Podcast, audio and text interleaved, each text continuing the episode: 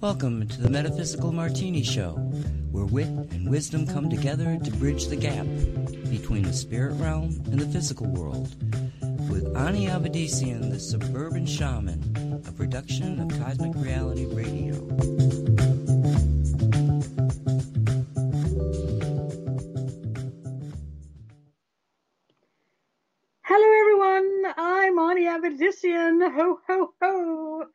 Welcome to the Christmas 2020 edition of Metaphysical Martini.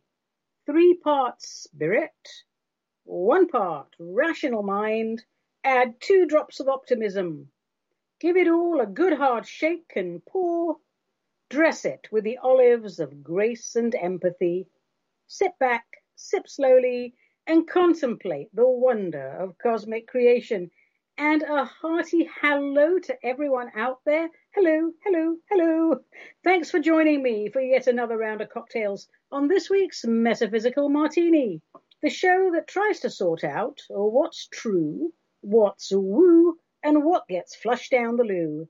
In today's tedious, sometimes hideous, often devious, and seriously, help me Jesus, crazy little world. Oh, wait, it's Christmas coming up. We've just had solstice. Oh, Santa on his way, on his sleigh to bring me presents. Woo! Merry Christmas, everyone. Blessed solstice. Whatever you celebrate, I hope you have fun.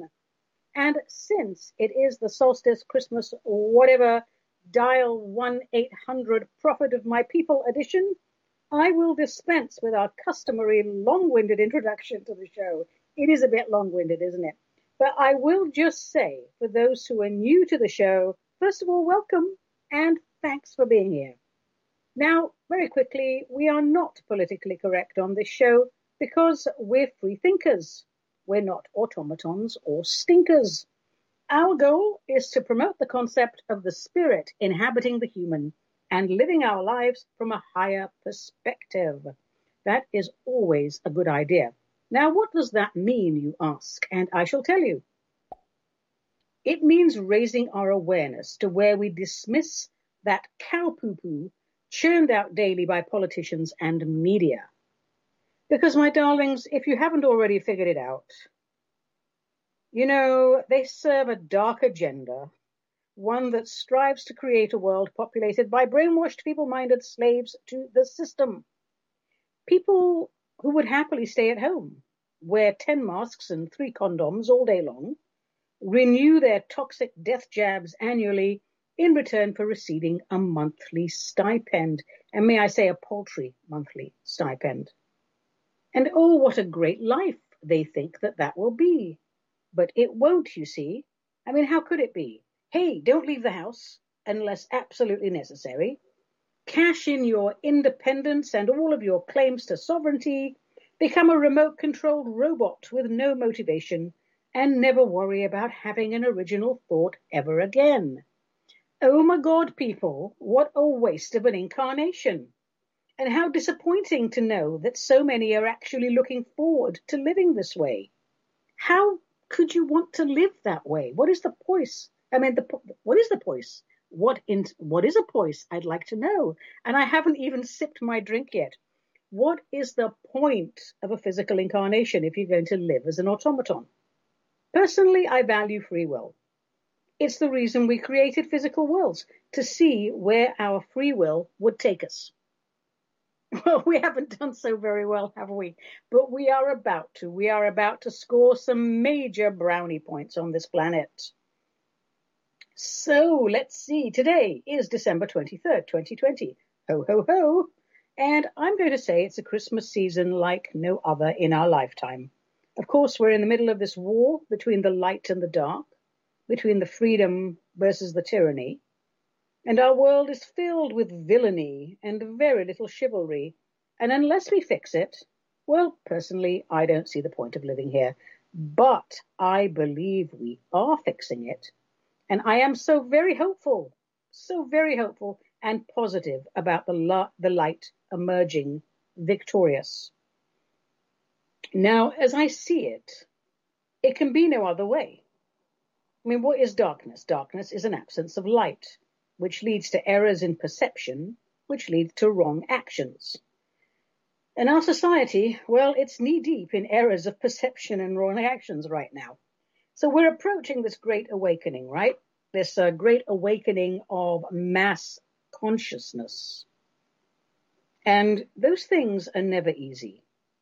You know, before the illumination and the restructuring comes the realization that change is needed. For far too many people, this comes as a shock.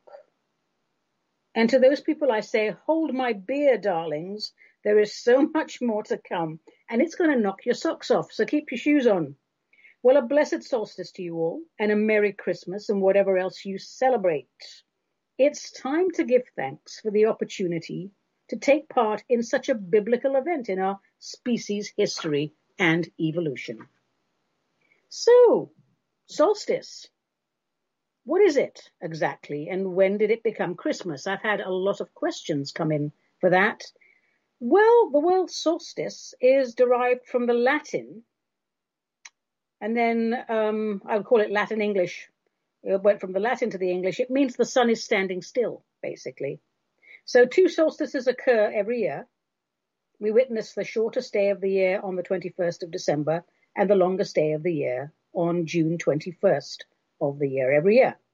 And that helps us to figure out the seasons, you know, like summer and winter.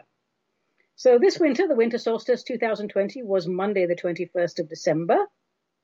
And um, that was the shortest day and the longest night, because with the shortest day comes the longest night. So the winter solstice marks the shortest day of the year, well, in the northern hemisphere. That's when the sun appears at its most southerly position directly overhead at the far, far away Tropic of Capricorn. Now, the situation is the reverse, of course, in the summer, southern hemisphere. Uh, there, the December solstice marks the longest day of the year and the beginning of summer in places such as Argentina, Australia, and South Africa. When I was a kid growing up in England, I always used to envy those pictures of the Australians having Christmas pudding on the beach in their bikinis. Oh. Anyway, so on the night of December 21st, Jupiter and Saturn uh, appeared closely aligned, so closely aligned in the sky that they looked like a double planet. You know, that, that close approach is called by astrologers a conjunction. And how wonderful it is because um, this Christmas it's being given the nickname the Christmas star. And apparently, I am told that you'd have to go all the way back to March the 4th, 1226. 1226. I mean, that's even before Betty White was born to see a closer alignment between the objects visible in the night sky. So there we are. How exciting it is. Uh, but we also do mark other seasonal transitions. Of course, the equinoxes, spring and fall. They occur when the sun's rays are directly over the equator. And on those two days, everyone has an equal length of day and night. And the summer solstice is when the sun's rays are farthest north over the Tropic of Cancer, giving us the longest day and the official start of summer in the northern hemisphere. So solstices, equinoxes, they mark our season. Winter solstice, of course, great source of joy. It's the return of the sun the sun, S-U-N, that giant ball of fire and gas up in the sky, returns to us. And the days will get longer, and we like that because we all like daylight. It's easier to work in the daylight, especially back in the days before gas gaslight and incandescent light. So farmers all over the world held celebrations during the winter solstice. As far as we know, Winter solstice is the oldest seasonal festival of humankind. In the old language of Wales, that celebration was called Alban Arthan, which I believe means light for the winter. And that's all part of the old Druidic culture. The winter solstice being associated, you know, with life and re- rebirth and the sun returns to us. In fact, there's a a lovely um, prehistoric monument called Newgrange. That was built in Ireland around 3200 BC, and that's associated with the um, Alban Arthan celebrations. When we look back in history to uh, ancient Rome, of course, everybody knows about Saturnalia. That began on December 17th and lasted for seven days. and it honored Saturn, the Roman god of agriculture. And there were lots of carnivals, a bit like the Mardi Gras. Um, you know, apparently it could get quite out of order, all that Saturnalia stuff. And it did continue, I think, well into the fourth century AD. As the Roman Empire came under Christian influence and eventually Christian rule, some of the festival's customs were melded into celebrations surrounding Christmas and the New Year. That is always going to happen. Is it only Europeans that mark the seasons? Of course not. Everybody loves the seasons and all the farmers need to know the demarcation lines. Um, there's winter solstice has its, uh, also has great roots in ancient Chinese culture. Um, I think it's pronounced Dongzhi, and that, that name translates roughly as the extreme of winter. So they thought, the Chinese, this was the apex of um, the apex of yin, yin representing the darkness and the cold and the stillness, thus, thus the longest day of the winter. And uh, Dongzhi marks the return of yang, the slow ascendance into light and warmth. And apparently, on these uh, festivals, people like to eat a lot of dumplings and rice balls. Well, I do love a nice dumpling, don't you? Who doesn't love a nice dumpling? So I might show up for one of those one day. What else do we have? There was something back in Cornwall, back in the UK. Yes, the Montol Festival. Um, Cornwall's known for pirates, really, um, especially Penzance on the southwest coast of England. And they have revived um, quite a few Cornish solstice events that lead up to the winter solstice. Uh, interesting stuff um, to, to, look into there. Then, of course, there's Stonehenge. Now, I remember Stonehenge back in the day. You could actually show up there and you could lay on the stones and do whatever you want. It's all closed up now. And the only people that can go there are um, bona fide druids who get permission to do their ceremonies there during the seasonal cycles. Um, I, am presuming that because of this shamdemic crap, all of this stuff has been banned one way or the other. Um, but I also remember I, we used to go to Stonehenge and get pretty stoned. And the veil can be thin in places like this. And there have been stories of people, what we used to call smoking the stone. used to smoke some really strong Thai stick or something back in those days. And uh, if you do this when the veil is very thin and you're not in a really good grounded place, people have gone missing. Um, strange but true. What else is there? What do we got here? Canada, further north, up in Canada. Uh, apparently, Vancouver has a wonderful winter solstice lantern festival. And apparently, it's a sparkling celebration of solstice traditions from all around the world. That will be lovely. Lots of food and drink and uh, spectacular lanterns um, and lots of dancing. This year, unfortunately, I think they're going to do it by Zoom. That's very sad. Scandinavians, of course, uh, so many of these winter holidays, uh, they they stem from Norsemen and Scandinavians and they have a St. Lucia Day. They observe these ancient festivals um, and they merge them with newer traditions, of course, to create the holiday season as we know it today. So St. Lucia Day in the Scandinavians is December the 13th, which is, I think, the solstice by the older calendar. And that marks the start of the Christmas season. And uh, young women in white robes and red sashes with wreaths of candles on their heads. Sounds dangerous to me. Um, they, well, they process as processions of young women will do. They process down the road, lighting the way through the darkness of winter, honoring Saint Lucy. Um, so it's all a pagan winter solstice celebration, bonfires, ginger snaps, saffron flavored buns, and glog, which is revolting. I don't know why anybody, just Scandinavians, just get yourselves a cold beer glog is revolting. But you know, it it mixed in the ancient solstice stuff with all the Christian stuff. Lots of fun. Uh, in Iran, there is uh, something called uh, Shabi Yalda. I'm sure I pronounced that wrong. All of my uh, Persian friends are going to call me up tomorrow and tell me that I did. Um, and it's uh, it means birth, I believe, and it's family gatherings and candles and fires lit all night, poetry readings, feasts, fruits, nuts, watermelon, pomegranates, whatever.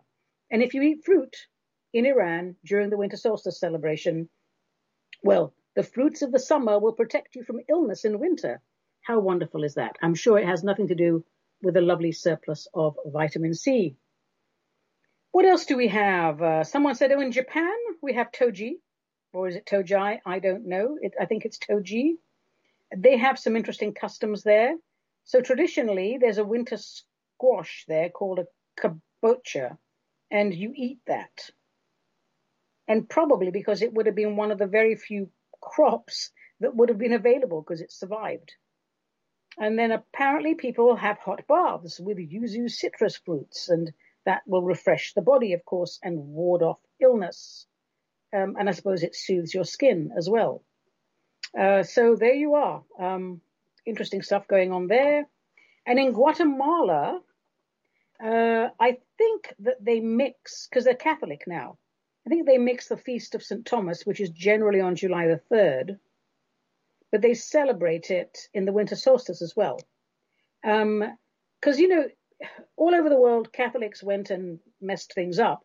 And so there in Guatemala, I suppose they would have mixed some of their Mayan rituals with, uh, you know, the Catholic rituals, and it's all something new now. But of course, it's brightly colored costumes and masks and parades fire, you've got to have fire, music. Uh, but in Guatemala, they do this one thing called the flying pole dance. So whoever has the guts climbs this 100 foot pole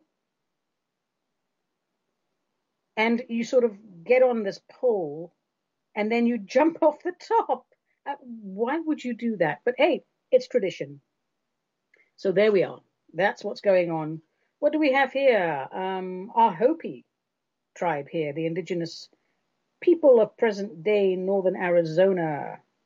Uh, that's part of their religious tradition. The um, winter solstice, the Kachina, where they have spirits representing the natural world.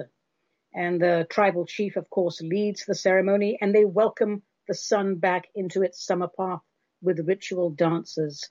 We need more ritual dances. We've forgotten ritual dancing and it's so important, I think. I'm going to have to give that some thought, how we can bring that back into modern life. So they give gifts to children, they pray for the coming year, they sing, they tell stories. Um, there's prayer sticks and kachina dolls, and oh, it's just groovy. Um, what else? Oh, I mentioned Newgrange in Ireland. And that is a really ancient tomb there, an ancient temple which is aligned to the winter solstice. There's a small opening above the entrance and it fills with light on several sunrises surrounding the solstice, gradually extending throughout the chamber to illuminate it. Apparently, it's quite dramatic, and this effect lasts for 17 minutes. Um, no one really knows the history of it, but we speculate it was to mark the beginning of a new year. And you know, the whole death and rebirth and the triumph of light over darkness. Can you be there for that 17 minutes? Yes, you can, but you have to apply for a lottery drawing to be inside the temple at the moment of the sunrise. Otherwise, you're outside in the cold with everybody else. So a very exciting, a very important time of year for everyone. And there's so many ceremonies over the world, we can't talk about them all because it would go on forever and then you would get terribly, terribly bored. So there we are. I grew up in the UK, as we all know. And over there, we were heavily influenced by Scandinavian and Germanic traditions. Um, the Yule log, I remember, that was a must to have, both in the fireplace and on the table. And quite a few people have written in about that. How did it become Christmas? Well, it didn't become Christmas. It's still solstice. But to the victor go the spoils and the right to rename everything if you're imposing your religion on people who already have a solid set of beliefs, it makes sense to place your template of celebrations over theirs. So they still have the holiday, but under a new name and a different set of beliefs. You know, because you don't want to rewrite everything all over again. People already hate you. You've already ruined their way of life. You're imposing your values on them. You want to make the transition as smooth as possible. All right, well, that's a little bit about solstice. So let's move on to the main portion of the show. I have mislaid my cocktail. It's in this room somewhere. I'm going to have to go look for it. Okay, let's move to the main portion of the show. Excuse me, which is quack questions, answers, and comments. My darlings, if you have anything to share, write to me. Send me an email, Ani at aniavedissian.com or snail mail to Cosmic Ani, P.O. Box 714, Wilsonville, Oregon 97070, USA. And please let me know if and how you wish to be identified, or I shall be forced to refer to you as omit personal details. All right. Oh, oh, I see my cocktail. I see my cocktail. Hang on. Don't go away. I have to go get it. Otherwise, the show's for naught. I'll be right back. All right, everyone, don't panic. I've got my cocktail. All is well. Let's shake up the fishbowl of perpetual perplexity and see what falls out. All right. So, first off, I've got a postcard from Sonia in St. Paul, Minnesota, who asks, Hey, Ani, do all planets in our solar system have a winter equinox? Well, yes, they do. They do, actually. The planets in Earth's solar system have solstices, equinoxes, and seasons too. So each planet rotates on a tilted axis, as does ours. Um, and that's the reason why the weather changes, of course. But, you know, the bigger the tilt, the bigger the difference in weather during the seasons. So Uranus, for example, is apparently, I'm told by NASA, not a space agency, I'm told it's tilted by 82 degrees. So that planet deals with 20 year long seasons and some very quirky weather. Whoa. So I did a little bit of research here. All right. And uh, I'm laughing because I'm reading the chat that's coming up um, I'm glad everyone's trying to help me with uh, finding my lost drink. I have found my drink. Don't panic. Don't panic. So Venus, a season in Venus is 55 to 58 days. Here on Earth, it's 90 to 93 days. On Mars, a season is about seven months. Jupiter, three years. Saturn, about seven years. Uranus, about 20 years, or the standing joke with Uranus, or a lot longer if you would just relax. And Neptune, apparently more than 40 years per season. So if you have a really dreadful winter, it's going to go on for 40 years. Ooh. And I didn't look up Pluto because, um, not the dog, the planet, as apparently it's been downgraded a, a while ago and it's no longer a planet. So sorry, Pluto. Um, anyway, how the residents of those other planets celebrate the seasons, well, I don't know. And I should. And I'm going to put that on my list of questions for my ET peeps the next time we chat formally, which I think will be the first or second week of January 2021. Well, um, thanks for the question, Sonia. Now we all know how lucky we are not to be living on Neptune. Blessings of the season, Sonia, to you and yours. All right, moving on. What else have we got? What else have we got? Another question, and this is from Omit Personal Details. Dear Ani, that's me. Why do we place such emphasis on Yule logs over the Christmas season? Well, omit personal details. Do you mean the chocolate cake version of the Yule log or the wooden version? Because it's easy to see why we love the cake version so much um, I think you probably mean the wooden Yule log. Well, I know a thing or two about this because I was raised in the UK. We're very big on logs in the UK. So here's the scoop as I understand it. Well, the Yule log is not a Christmas tradition. It's much older than that. As far as we know, it was started by the Norse people, modern day Norwegians, ja, and as far as we know, it did not start out as a log, but as a tree. The whole tree. Families would go out and pick the tree and place the fresh green tree in their homes. Now, in addition to providing warmth, um, there's a great deal of symbolism attached to this, of course. Choosing the tree was a sacred duty. It was done by the whole family and it represented the eternal cycle of life. So bringing the greenery into your home, honoring Mother Nature and her realm of Fae and Sprite and Elemental and Spirit, bringing the tree into your home, well, that was considered an essential duty and part of coexisting with the energies of the land. As far as I know, and I say that a lot because I don't think we really know anything. Who writes history anyway? But as far as we understand, the tree was not necessarily burnt continuously, but each night for 12 nights. And the whole family, well, multiple families, would participate in the lighting ceremony. You know, burning the tree burnt away the old, made room for the new. And as people in colder climates uh, eagerly awaited the arrival of spring, this was a very popular protocol. The tree was placed in the fireplace. And Of course, most of it was jutting out into the living space. And you're probably thinking, oh, Ani, don't be stupid. How can you put a whole tree in your fireplace? Well, you have to remember that way back then, Norse families had communal housing with exceptionally large fireplaces. So as the houses became smaller, so did the fireplaces. So I guess that's when we switched from the Yule tree to Yule logs. Now you light the tree by the wood from the remnants of last year's tree. So whatever was left of the tree after the 12th night of burning, you know, it had to burn for 12 nights, Yule being the darkest time of the year. What was a remnant um, was preserved and kept.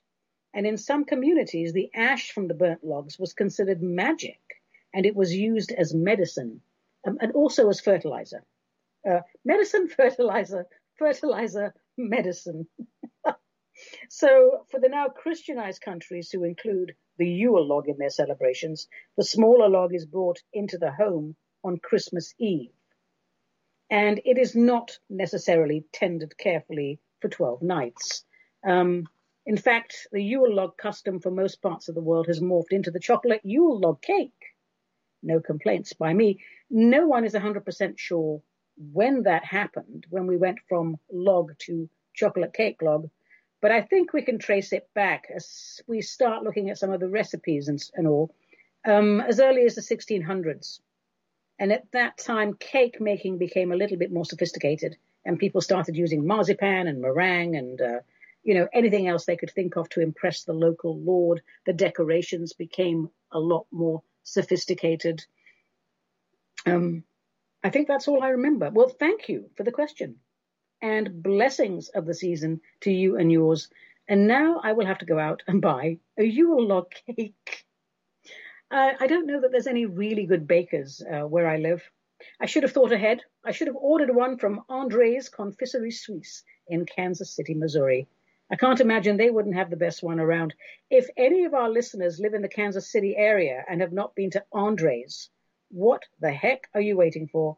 The best chocolate I have ever tasted in my life came from Andre's. Um, I don't have a relationship with them, unfortunately. Otherwise, I'd be as big as a house.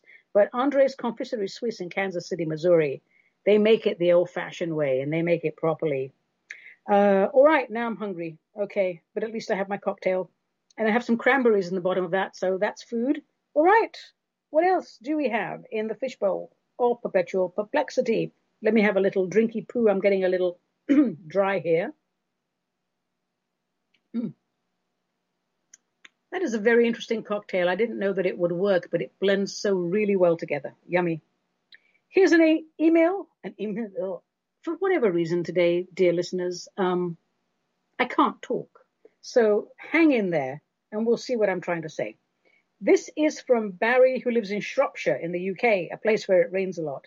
And he asks, Dear Ani, why is everything green and red at Christmas? Why not white since it snows? Well, it doesn't snow everywhere, of course. Um, Barry, why is everything green and red? Well, it goes back to pre-Christian Celts and the solstice celebrations. They believed that the holly plant, in addition to being cool, unusual, weird, and beautiful, they believed it had magical powers. And that it brought good fortune to the home. So holly is red, of course, and green.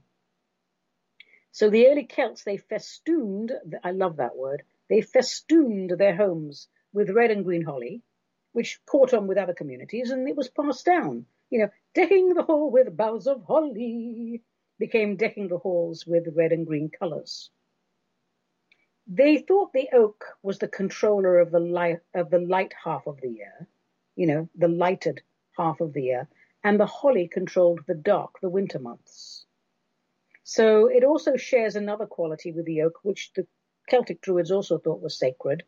Um, apparently, holly and both holly and oak are resistant to lightning because their spiky little leaves act as mini conductors. So they associated those plants with the Norse gods of thunder, uh, Taranis and Thor, and uh, they often planted their holly near dwellings to protect people from lightning strikes. They also believed, the Druids, that the holly had uh, protective qualities, guarding against evil spirits and witchcraft. And they thought that bringing the leaves inside during the winter months would provide shelter from the cold for the fairy folk, because then the fairy folk would come and they would live in the holly. And in return for that shelter, they would be kind to the people who inhabited the dwelling. Well, isn't that something? what else happened? Oh yes, the when a Celtic chieftain was chosen, a wreath of holly was put as a crown on its head for good luck, on his head for good luck. And also newborn babies were bathed in the water from the leaves to protect them from harm. That's interesting. They never cut the holly with metal, I believe. They cut it with wooden scissors and uh, taking cuttings from holly is okay. I think only the sort of the shamans did it, but um, because it, you know it was protective. But it was taboo to cut down a whole tree. And I have to say, I'm very fond of the holly. I do think it's rather magical. Um, I have a friend here in Oregon who's a master gardener who cannot make her property native to Oregon plants only. Um, as, as she wanted. Because when we went to bless her property, there was a holly bush there, and the Fey folk said, Do not let her cut down the holly tree. It is sacred to us. So she couldn't uh, turn her garden uh, Oregon native plants only. I hope you don't hold that against me. Um, but it's sacred to this day for them. I hope she doesn't resent me for that. Uh, how did Christians incorporate the holly into their belief system? Well, they made up a whole other story about it. Um, uh, yes, I did say wooden scissors uh, there in chat, um, or you know, a wooden knife. It wouldn't have been scissors.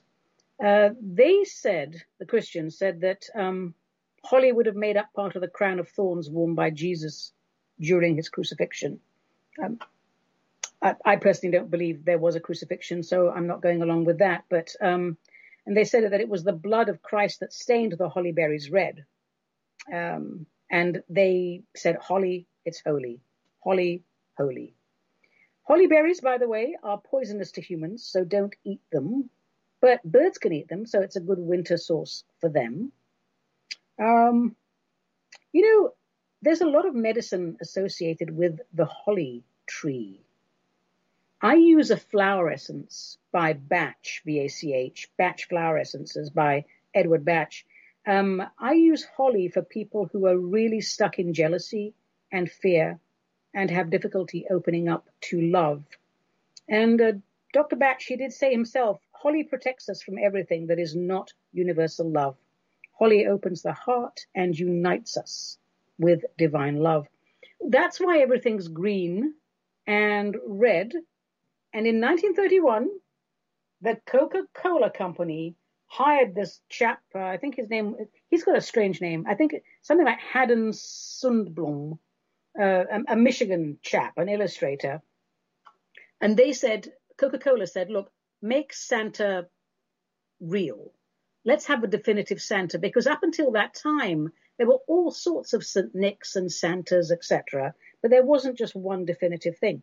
So this chap, this Sundblom chap from, from Michigan, he went ahead and he designed this bearded man decked in red and white. Um, the, the red being very close to, to Coca-Cola's branding of red. Uh, and they surrounded this chap, uh, you know, bordered in green.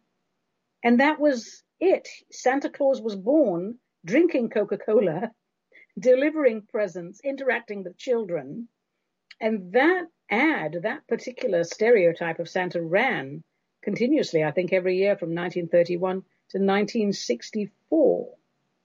And so that solidified the red and the green. And of course, we also had fir trees, we have hollies, we have poinsettias, and there we are. It's all red and green. So there we are. Thank you, Druids, and thank you, Chappie from Michigan.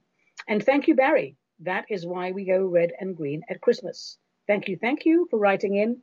Blessings of the season to you and yours.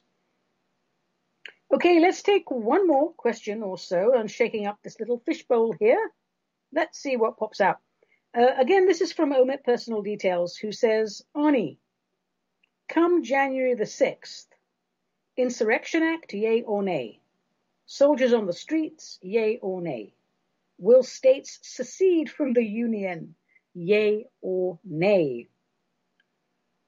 Well, if POTUS is left no other choice, it will have to be the Insurrection Act, won't it? And I don't think you need a massive military intervention for that. But it's good to know that since it was the military brass and the NSA top brass who asked POTUS to run for office, it's good to know that their support is going to be there if needed. When I do like a little remote view into the week of January the 6th, uh, around about then, um, when I send my vision forward to that week and the week after, I actually do, I do see lots of uniforms, um, and some of them on the streets, and I do see confusion. And although that's nothing new, I mean, people have been in a state of confusion for some time now. Um, I am seeing uniforms. So one way or the other, we might have to bring in the troops. I'm not saying martial law, but look, they're having to get soldiers to go and take a look at these Dominion machines, aren't they? I mean, we're being denied access left, right, and center. So who knows what's going to happen? All I know for sure is this. We cannot allow the globalists, the Luciferian globalists of the New World Order to take office. We just cannot allow that. Patriots have to stay in power. We have to continue exposing the corruption and, uh, you know, sooner than better sooner the better. The sooner the better. Wake up, honey. Let me just reboot myself. Boop, boop, boop. Ah, that's better. All right. What do we need to see? We need to see all of the stuff called out publicly in no uncertain terms. And no matter how it will affect society's already fractured psyche, we've got to tell the truth. We need to see some arrests and some seriously bad-assed sentencing. There's no way can we allow these cold-hearted, self-absorbed, money-grabbing, demented sociopaths to have any say in how this country is run. We have come too far, risked too much to fail. In politics, it means bugger all right now. This is about morality. This last year taught us many useful lessons. How many of you out there had your relationships overhauled? You know, now, um, I really should answer this chap's question instead of pontificating. As for states seceding from the Union, well, I don't know. Are we all going to go live in Texas? I don't mind. The weather's better there. I do hope it doesn't come to that. But if it does, well, many people do ask, you know, do I think the world is going to split in two? The New World Order portion with the vaccinated robot slaves uh, and then the free thinkers who value soul sovereignty and understand the meaning of freedom and consent. I don't think we're going in that direction, but every day brings with it new surprises. So we'll know when we know, but either way, it won't be much longer. I think there's going to be trouble, Barry. I don't think it's going to be cataclysm. I think there'll be temporary chaos but like all things, it just comes to a head and boils and boils and boils and boils.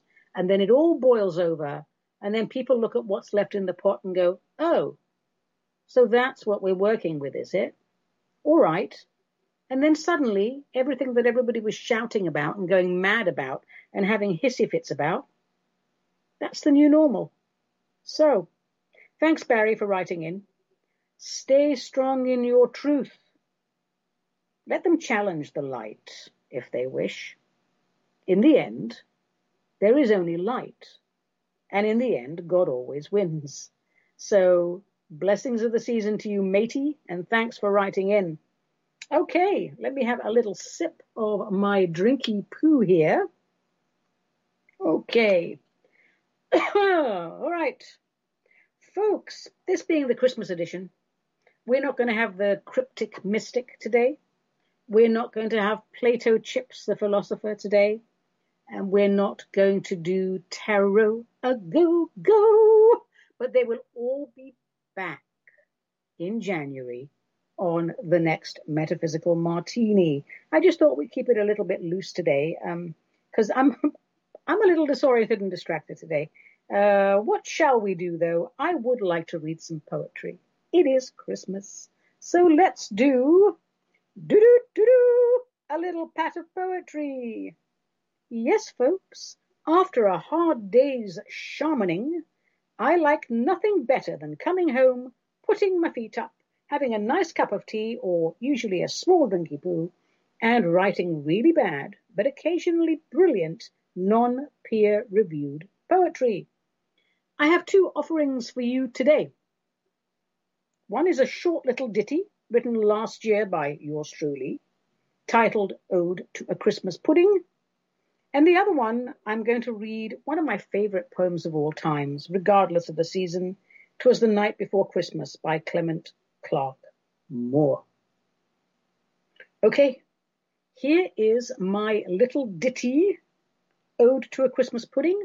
I'll just put in there for those who don't know, I do have my own YouTube channel, which would of course be on YouTube, although we are now sharing with BitChute, Brighteon, BrandNewTube, which by the way is a real pain in the ass to work with because they don't have any help files or any help desks. But we are trying to put all of my videos on as many platforms as possible. But if you go to YouTube, all 104 videos are up there. Just put my name, Ani Avedissian, in the YouTube search bar, and all my lovely poems and little thingies will come up. And of course, uh, Cosmic Reality Radio is also on YouTube and on podcast.po, dot, dot co, or it should be dot ho ho ho for Christmas. Um, it's really tedious, people, keeping up with all these social media platforms. But because of this ridiculous censorship, which praise God will be over soon, we have no choice but to put our stuff all over the place. So if you have trouble finding our stuff, drop me a line.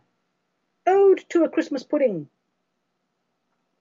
A Christmas pudding is a noble beast, revered and welcomed at every feast. When doused with brandy and set aflame, the wildest heart is soothed and tamed. O pudding, your virtues would fill a leather-bound tome. Therefore I welcome you, good pudding, into my home. Thank you very much. I'm very fond of that little poem. I'm even fonder of Christmas pudding. All right, let us read my favorite poem, The Night Before Christmas by Clement Clarke Moore. Everybody take a deep breath. Get your hot chocolate and your cocoa. Put a goodly splash of bourbon or brandy in it. And let's get into the Christmas spirit. 'Twas the night before Christmas, when all through the house not a creature was stirring, not even a mouse. The stockings were hung by the chimney with care, in the hopes that St. Nicholas soon would be there. The children were nestled all snug in their beds, while visions of sugar plums danced in their heads. And mamma, in her kerchief and I in my cap, had just settled down for a long winter's nap when out of the lawn there arose such a clatter. I sprang from the bed to see what was the matter. Away to the window I flew like a flash, tore open the shutters, and threw up the sash. The moon on the breast of the new fallen snow gave the lustre of midday to the objects below, when what to my wondering eyes should appear but a miniature sleigh and eight tiny reindeer. With a little old driver, so lively and quick, I knew in a moment it must be Saint Nick. More rapid than eagles, his coursers they came, and he whistled and shouted and called them by name. Now, Dasher, now, Dancer, now, Prancer and Vixen. Oh, Comet, oh, Cupid, on, Donner, Blitzen, Let's get a move on, guys. To the top of the porch, to the top of the wall. Now dash away, dash away, dash away all. As dry leaves that before the wild hurricane fly, when they meet with an obstacle mount to the sky. So up to the housetop the coursers they flew, with a sleigh full of toys, and, of course, St. Nicholas too. And then, in a twinkling, I heard on the roof the prancing and pawing of each little hoof, as I drew in my hand and was turning around, down the chimney St. Nicholas came with a bound. Plop! He was dressed all in fur, from his head to his foot, and his clothes were all tarnished with ashes and soot. Well, red would be the wrong choice of colour then, wouldn't it, for his job, but just saying, but you know, what do I know? A bundle of toys he had flung on his back, and he looked like a peddler just opening his pack. His eyes, how they twinkled! His dimples, how merry! His cheeks were like roses, his nose like a cherry. His droll little mouth was drawn up like a bow, and the beard of his chin was as white as the snow. The stump of a pipe he held tight in his teeth, and the smoke it encircled his head like a wreath. He had a broad face and a little round belly that shook when he laughed like a bowl full of jelly. Well, that's a heart attack waiting to happen, Santa, isn't it? He was chubby and plump, a right jolly old elf, and I laughed when I saw him in spite of myself. A wink of his eye and a twist of his head soon gave me to know I had nothing to dread. He spoke not a word, but went straight to his work and filled all the stockings, then turned with a jerk, and laying his finger aside of his nose, and giving a nod, up the chimney he rose. He sprang to the sleigh, to his team gave a whistle, and away they all flew like the down of a thistle. But I heard him exclaim, ere he drove out of sight, Happy Christmas to all, and to all a good night. Well, isn't that really jolly? I just love all of those old poems. Um, it's just, oh gosh, I love this time of year. I really do.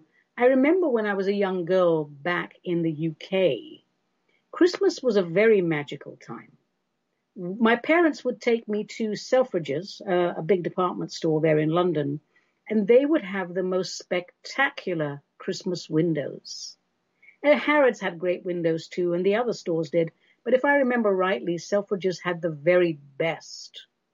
And we would get chestnuts roasting on an open fire from all the street vendors. And that was, um, actually chestnuts roasting on an open fire are not particularly delicious, but it's a Christmas tradition. So we would always have to have that. And then we would go and we would have ice cream in this little Italian ice creamery, even though it was minus something and we were all freezing our little fingers off. It was just a marvelous time for us.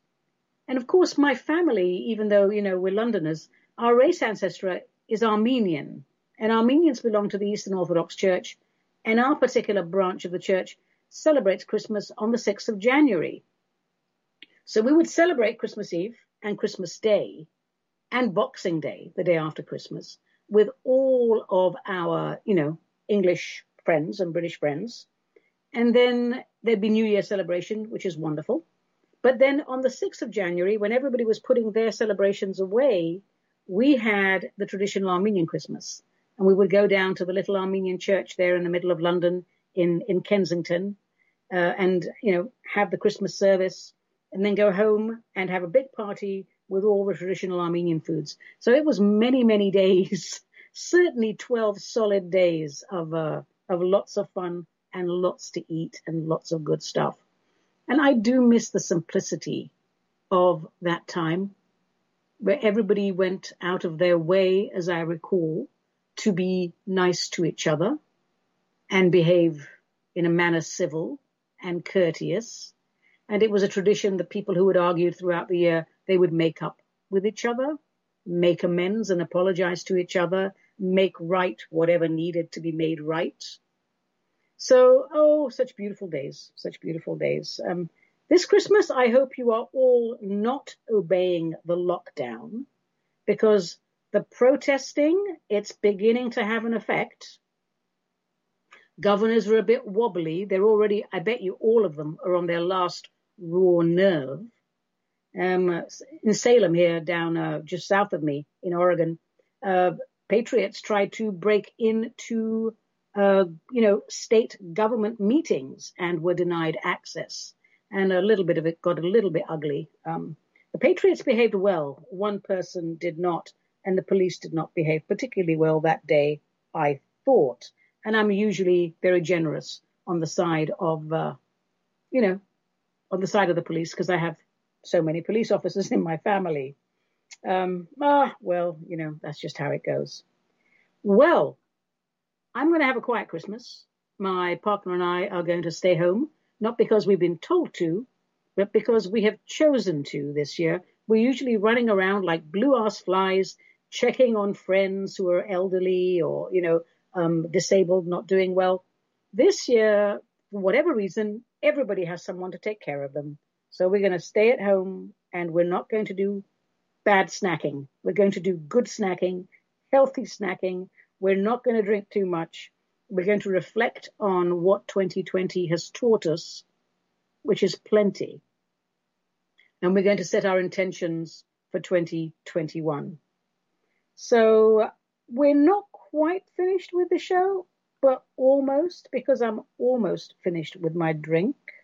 Um, and before I just, you know, sign off and uh, give you my cocktail recipes and all of that, I just want to say a really big thank you to Cosmic Reality Radio for calling me a couple of years ago and asking me if I wanted to have a show because I've wanted to do a podcast for a long time, but I never had any interest from anybody because I fall outside everybody's niche market.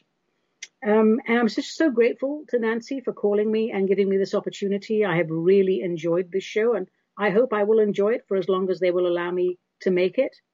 And I want to thank all of the listeners for listening in, for giving us feedback, for taking the time to write in uh, with your questions and your answers um, and comments as well, for all the lovely emails and all the beautiful gifts that people send me from martini glasses to innumerable bottles of vodka and gin and vermouths of every conceivable shade. I just Thank you. I just love you all so much. It is so wonderful to hear from you. Otherwise, you think that you're just sitting here and it's all going out into the ether and not making a difference anywhere. And I particularly enjoy all of you who um, who write in and who share the videos, share the podcasts. I'm just honored that you would give me the time of day. Thank you all very, very much. Now, it's almost it for today because I've almost finished my drink, but not quite. Let me just say, I made a very special Christmas cocktail this time, and today's real life cocktail is called Christmas in Rio. And that's made with Bedlam rice vodka, which is the no burn vodka, carefully crafted by Graybeard Distillery in Durham, South Carolina. And here's the recipe. You have to go get yourself 10 fresh cranberries. Then you get half a lime, which you're going to quarter and muddle. That's about roughly half an ounce of lime juice. Three quarters of an ounce of demerara syrup, which is a simple sugar, two to one, made with sugar in the raw, the demerara sugar. Half an ounce of Grand Marnier, and one and a half ounces of excellent Bedlam rice vodka. And here's how you make it. So you muddle the cranberries and then the lime in the bottom of a cocktail shaker.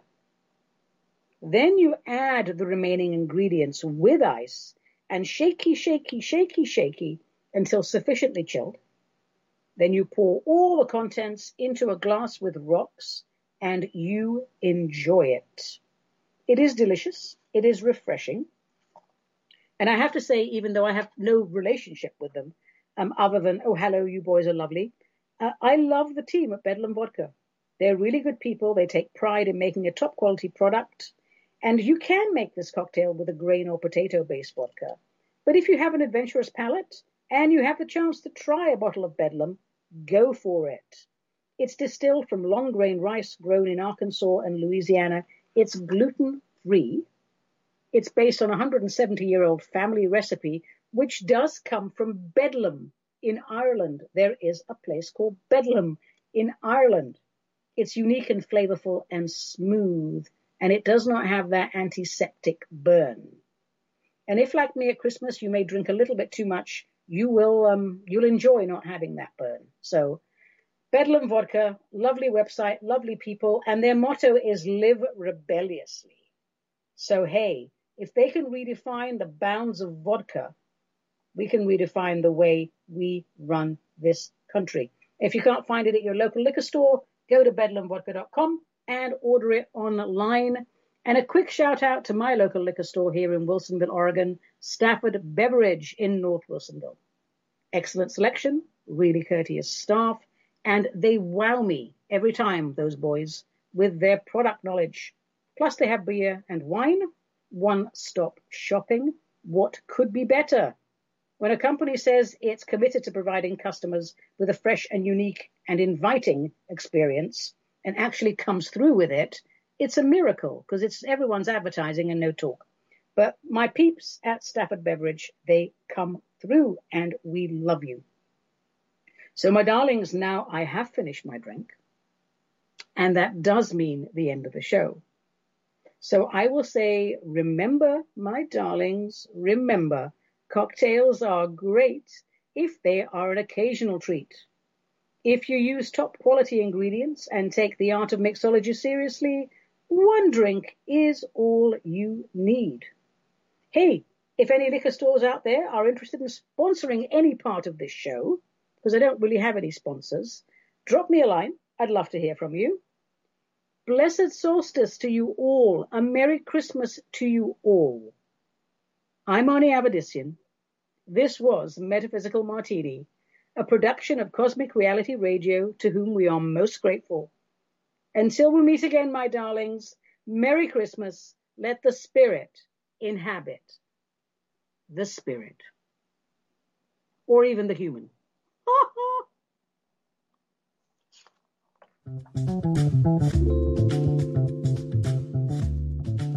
You have been listening to The Metaphysical Martini Show with Ani Avedissian, the Suburban Shaman, a production of Cosmic Reality Radio.